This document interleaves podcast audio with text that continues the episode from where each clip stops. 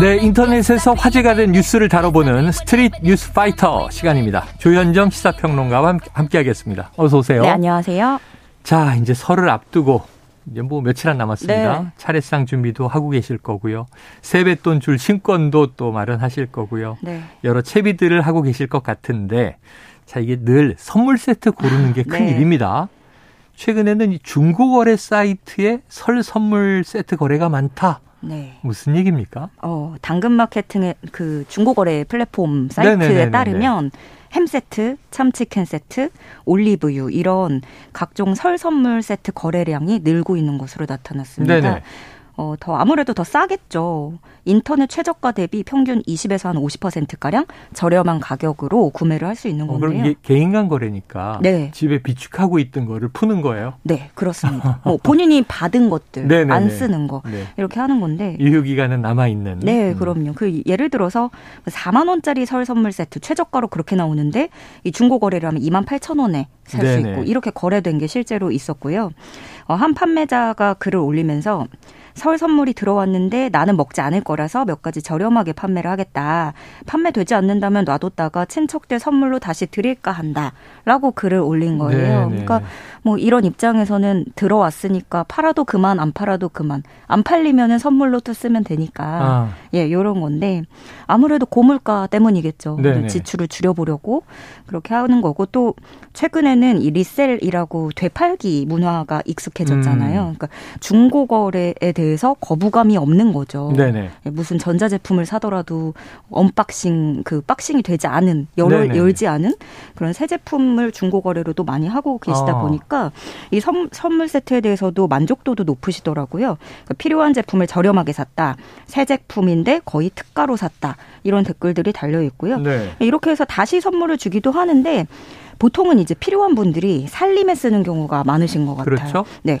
요즘에 보면은 뭐 햄, 샴푸 이런 거 아, 나는 전통적이죠. 피, 네, 네, 나는 필요한데 다 올랐잖아요 가격이. 햄, 샴푸, 식용유 네. 이런 일반적인데. 그 식용유만 해도 지난해 1월에 6,190원이었던 게 지난 11일 기준으로는 7,480원, 20.58%. 아, 많이 올랐네요. 네. 이렇게 지갑 사정이 가벼워지면서 새 제품을 사더라도 뭐 마트에 가서 설 선물 세트를 새 걸 사더라도 아끼는 분위기인 것 같아요. 음. 이마트가 지난달 1일부터 이달 6, 16일까지 설 선물 세트 판매 실적을 분석해 봤더니 네. 5만 원에서 10만 원대 제품 매출이 12.9%나 증가를 했고요. 아. 반면에 20만 원 이상 선물 세트 매출은 2.7% 증가하는 데 네. 그쳤습니다. 네. 너무 비싼 건 이제 부담이 되는 거죠. 어, 그렇지만 중고 사이트에 혹시나 이번 설 때 받으신 선물을 내놓으실 때 주의하셔야 될 점이 있는데요. 네.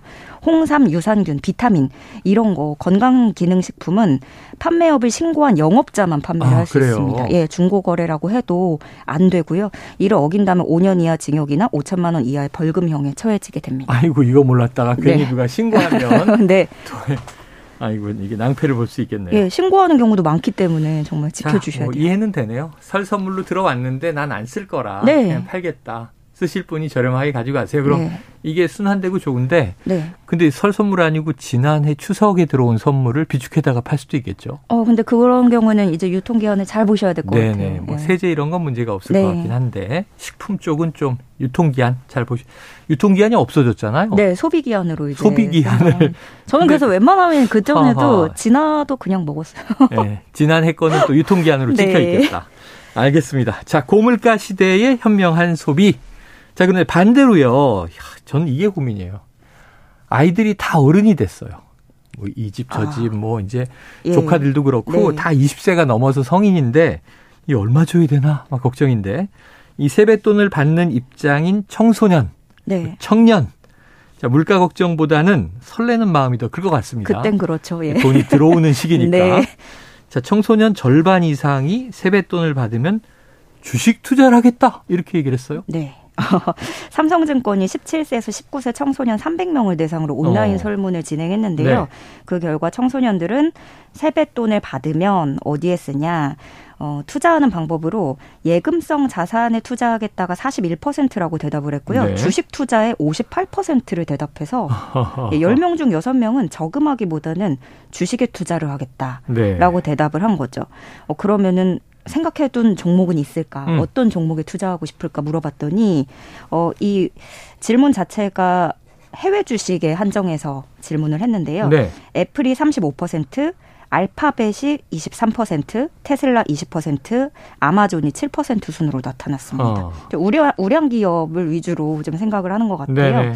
이 삼성증권은 이걸 두고 아무래도 청소년들이 성인이 되기 전까지는 차량 같은 거에는 관심이 좀 적고 음. 반면에 휴대전화나 유튜브 활용 빈도가 높고 친숙하기 때문에 애플이나 알파벳 이쪽을 더 선호하는 것으로 네네. 보인다라고 해석을 했습니다. 실제로 본인 명의의 주식 계좌를 보유한 청소년이 43%에 달했어요. 거의 이제 절반으로 육박하네요. 네, 정말 많은 숫자인데 그 중에 뭐 절반은 부모가 어, 자녀 명의 계좌를 운영하고 있고 음. 또 나머지 절반은 본인이 직접 관리하는 것으로 나타났습니다. 네. 요즘에 워낙에 어려서부터 이제 주식 계좌를 터주잖아요. 네네. 그래서 직접 거래해 보면서 투자 공부도 하고 뭐 좋은 것 같은데 요즘에 아. 예금 금리가 더 좋아서 이게 네. 터주는 게 아니라 저는 주식 거래를 안 하는데 네. 저희 아들 딸들은 네. 알아서 텄더라고요. 아 근데 요즘에는요 뱃속에 있을 때부터 네. 준비를 하세요. 그래서 어. 태어나면 탄생 선물로 어. 계좌를 이렇게 해주시죠. 주식 계좌를. 네.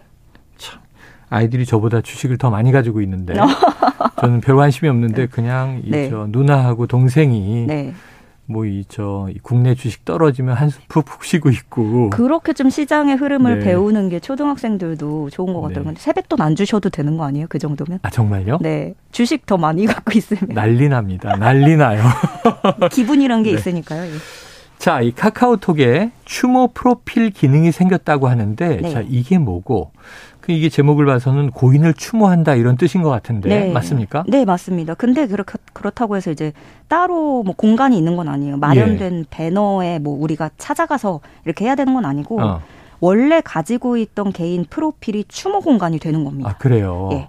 사용자가 사망한 경우에 고인이 휴대전화를 해지하거나 휴면 상태가 되면 우리 보통 이제 탈퇴한 사람들도 알 수 없음 이렇게 뜨거든요. 맞아요, 맞아요, 예, 예. 맞아요. 그랬는데 이제는 신청을 하면 그대로 남아서 그 프로필 공간에서 말도 걸고 어. 고인을 추모하게 된다는 거죠. 네네. 그래서 카카오톡 측은 그 추모 프로필 기능을 도입해서 고인이 된 지인들을 더 오래 기억할 수 있게 됐다라고 취지를 설명을 했는데요. 음.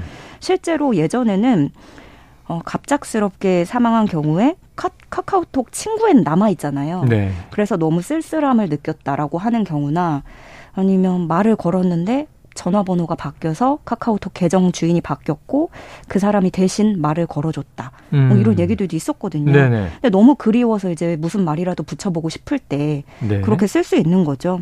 이게 자동으로 되는 건 아니고 직계가족이 요청을 하면 네. 어, 고인 프로필로 전환이 되는 건데 음. 사진 옆에 국화꽃 아이콘이 생성되고요. 이렇게 일대일 채팅방으로 추모 메시지를 보내는 겁니다. 어. 어, 전달된 메시지는 발신자만 확인이 가능하고요. 그러니까 뭐 가족이라고 해도 뭐 다른 사람들이 보는 건 아닙니다. 네네. 그래서 단체 채팅방에는 모모님이 기억할 친구로 전환됐다. 라는 메시지가 떠서 아. 이제 우리가 구분을 할 수 있게 되는 거죠. 이렇게 추모 프로필로 전환이 되면 추모 메시지만 보낼 수 있고요. 선물이나 송금 기능 이런 네네. 거는 제한이 되고요. 어, 프로필 유지 기간은 5년, 또 추가 연장식 추가 연장을 하면 10년까지 유지가 음. 가능하다고 합니다. 어, 그동안 농담으로 워낙에 카카오톡이 많이 지배를 하는 세상이다 예, 보니까 예. 어, 장례식까지 카카오톡으로 하는 거 아니냐, 조의금도 음. 그렇게 보내는 거 아니냐 이런 농담들이 있었는데 어, 실제로 댓글 분위기가 어, 정말로 카카오톡이 어, 비서까지 만들어줄 것 같다고 했던 농담이 현실화되는 거네. 어. 어 카카오톡이 한 것 중에 처음으로 마음에 든다. 근데 좀 쓸쓸하고 슬프다. 예. 이런 의견들이었어요. 아, 이게 좀 네. 짠해지면서 네. 슬픔이 몰려오는 얘기가 아닐 수 없습니다. 또 저처럼 이제 나이가 들어가는 세대는요. 네. 그렇게 되면 이게 고인 프로필이 많이 늘어나게 된단 말이에요. 아. 젊을 어, 예, 저 때는 거기까지 생각 못했어요. 그러니까 젊은이들의 경우에도 예를 들면 또 이제 뭐 사고가 나다든가 하면은 네. 그 잃어버린 친구에 대한 아픈 추억을 또 이렇게 보면서 회상하게 되지만 저희 또래들은 떠나는 또 친구들이 많아서 음. 그럼 이제 하나 둘셋넷 늘어나면 어느샌가 더 많아지죠. 예, 굉장히 좀 분위기가 어떨까 싶습니다. 자, 다음 이슈로 가봅니다. 비행기 이코노미 좌석을 타면 좌석 등받이를 이 젖히는 걸로 네. 생각보다 이제 기분 상하는 음. 일들이 많았어요. 앞에 좌석이 훅 뒤로 넘어오면 네. 아니 식사하려고 하는데 책 보려고 하는데 언짢아 지고 내가 또 뒤로 제낄 때는 이거 뒤에서 또 어떤가 네. 이제 신경 쓰게 되고 그런데 이 좌석 등받이를 뒤로 젖히는 기능이 사라지고 있어요? 예. 그런 버튼을 아예 없애는 항공기가 늘고 있다고 합니다. 그냥 고정석입니까? 예. 네. 2000년대 후반부터 이렇게 등받이 기능이 없는 좌석이 저비용 항공사 LCC 아. 중심으로 도입이 됐었는데 네. 이제 점점 늘어나는 거죠. 근데 비용상 항공사에는 이게 유리한 방식이긴 합니다. 음.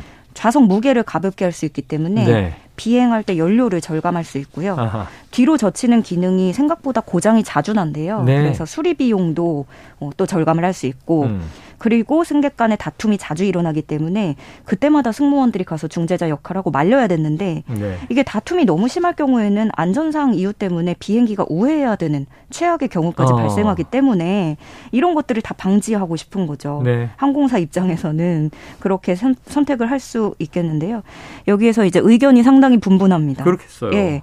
돈 때문에 사람 더 태우려고 좁디 좁은 공간에 좌석을 빼곡하게 만들어 놓고 꼿꼿이 앉은 채 가야 된다니. 네. 네. 그러면은 어. 안 입고 오면 비즈니스 타라고 말하는 사람들은 노예 근성이냐, 어. 자리를 넓혀주는 것도 아니고 그마저 없애다니, 뭐 이런 의견도 있고요. 애초에 그냥 서로 양심껏 젖히면 되는 거지 왜 그렇게 싸웠냐. 음. 아니면은 또 버스도 뒤로 눕는 기능 없애버리자. 나같이 소심한 사람은 말도 못한다. 어. 네, 이런 얘기도 있었어요. 버스도 뒤로 제껴지죠. 네. 기차도 뒤로 제껴지고요.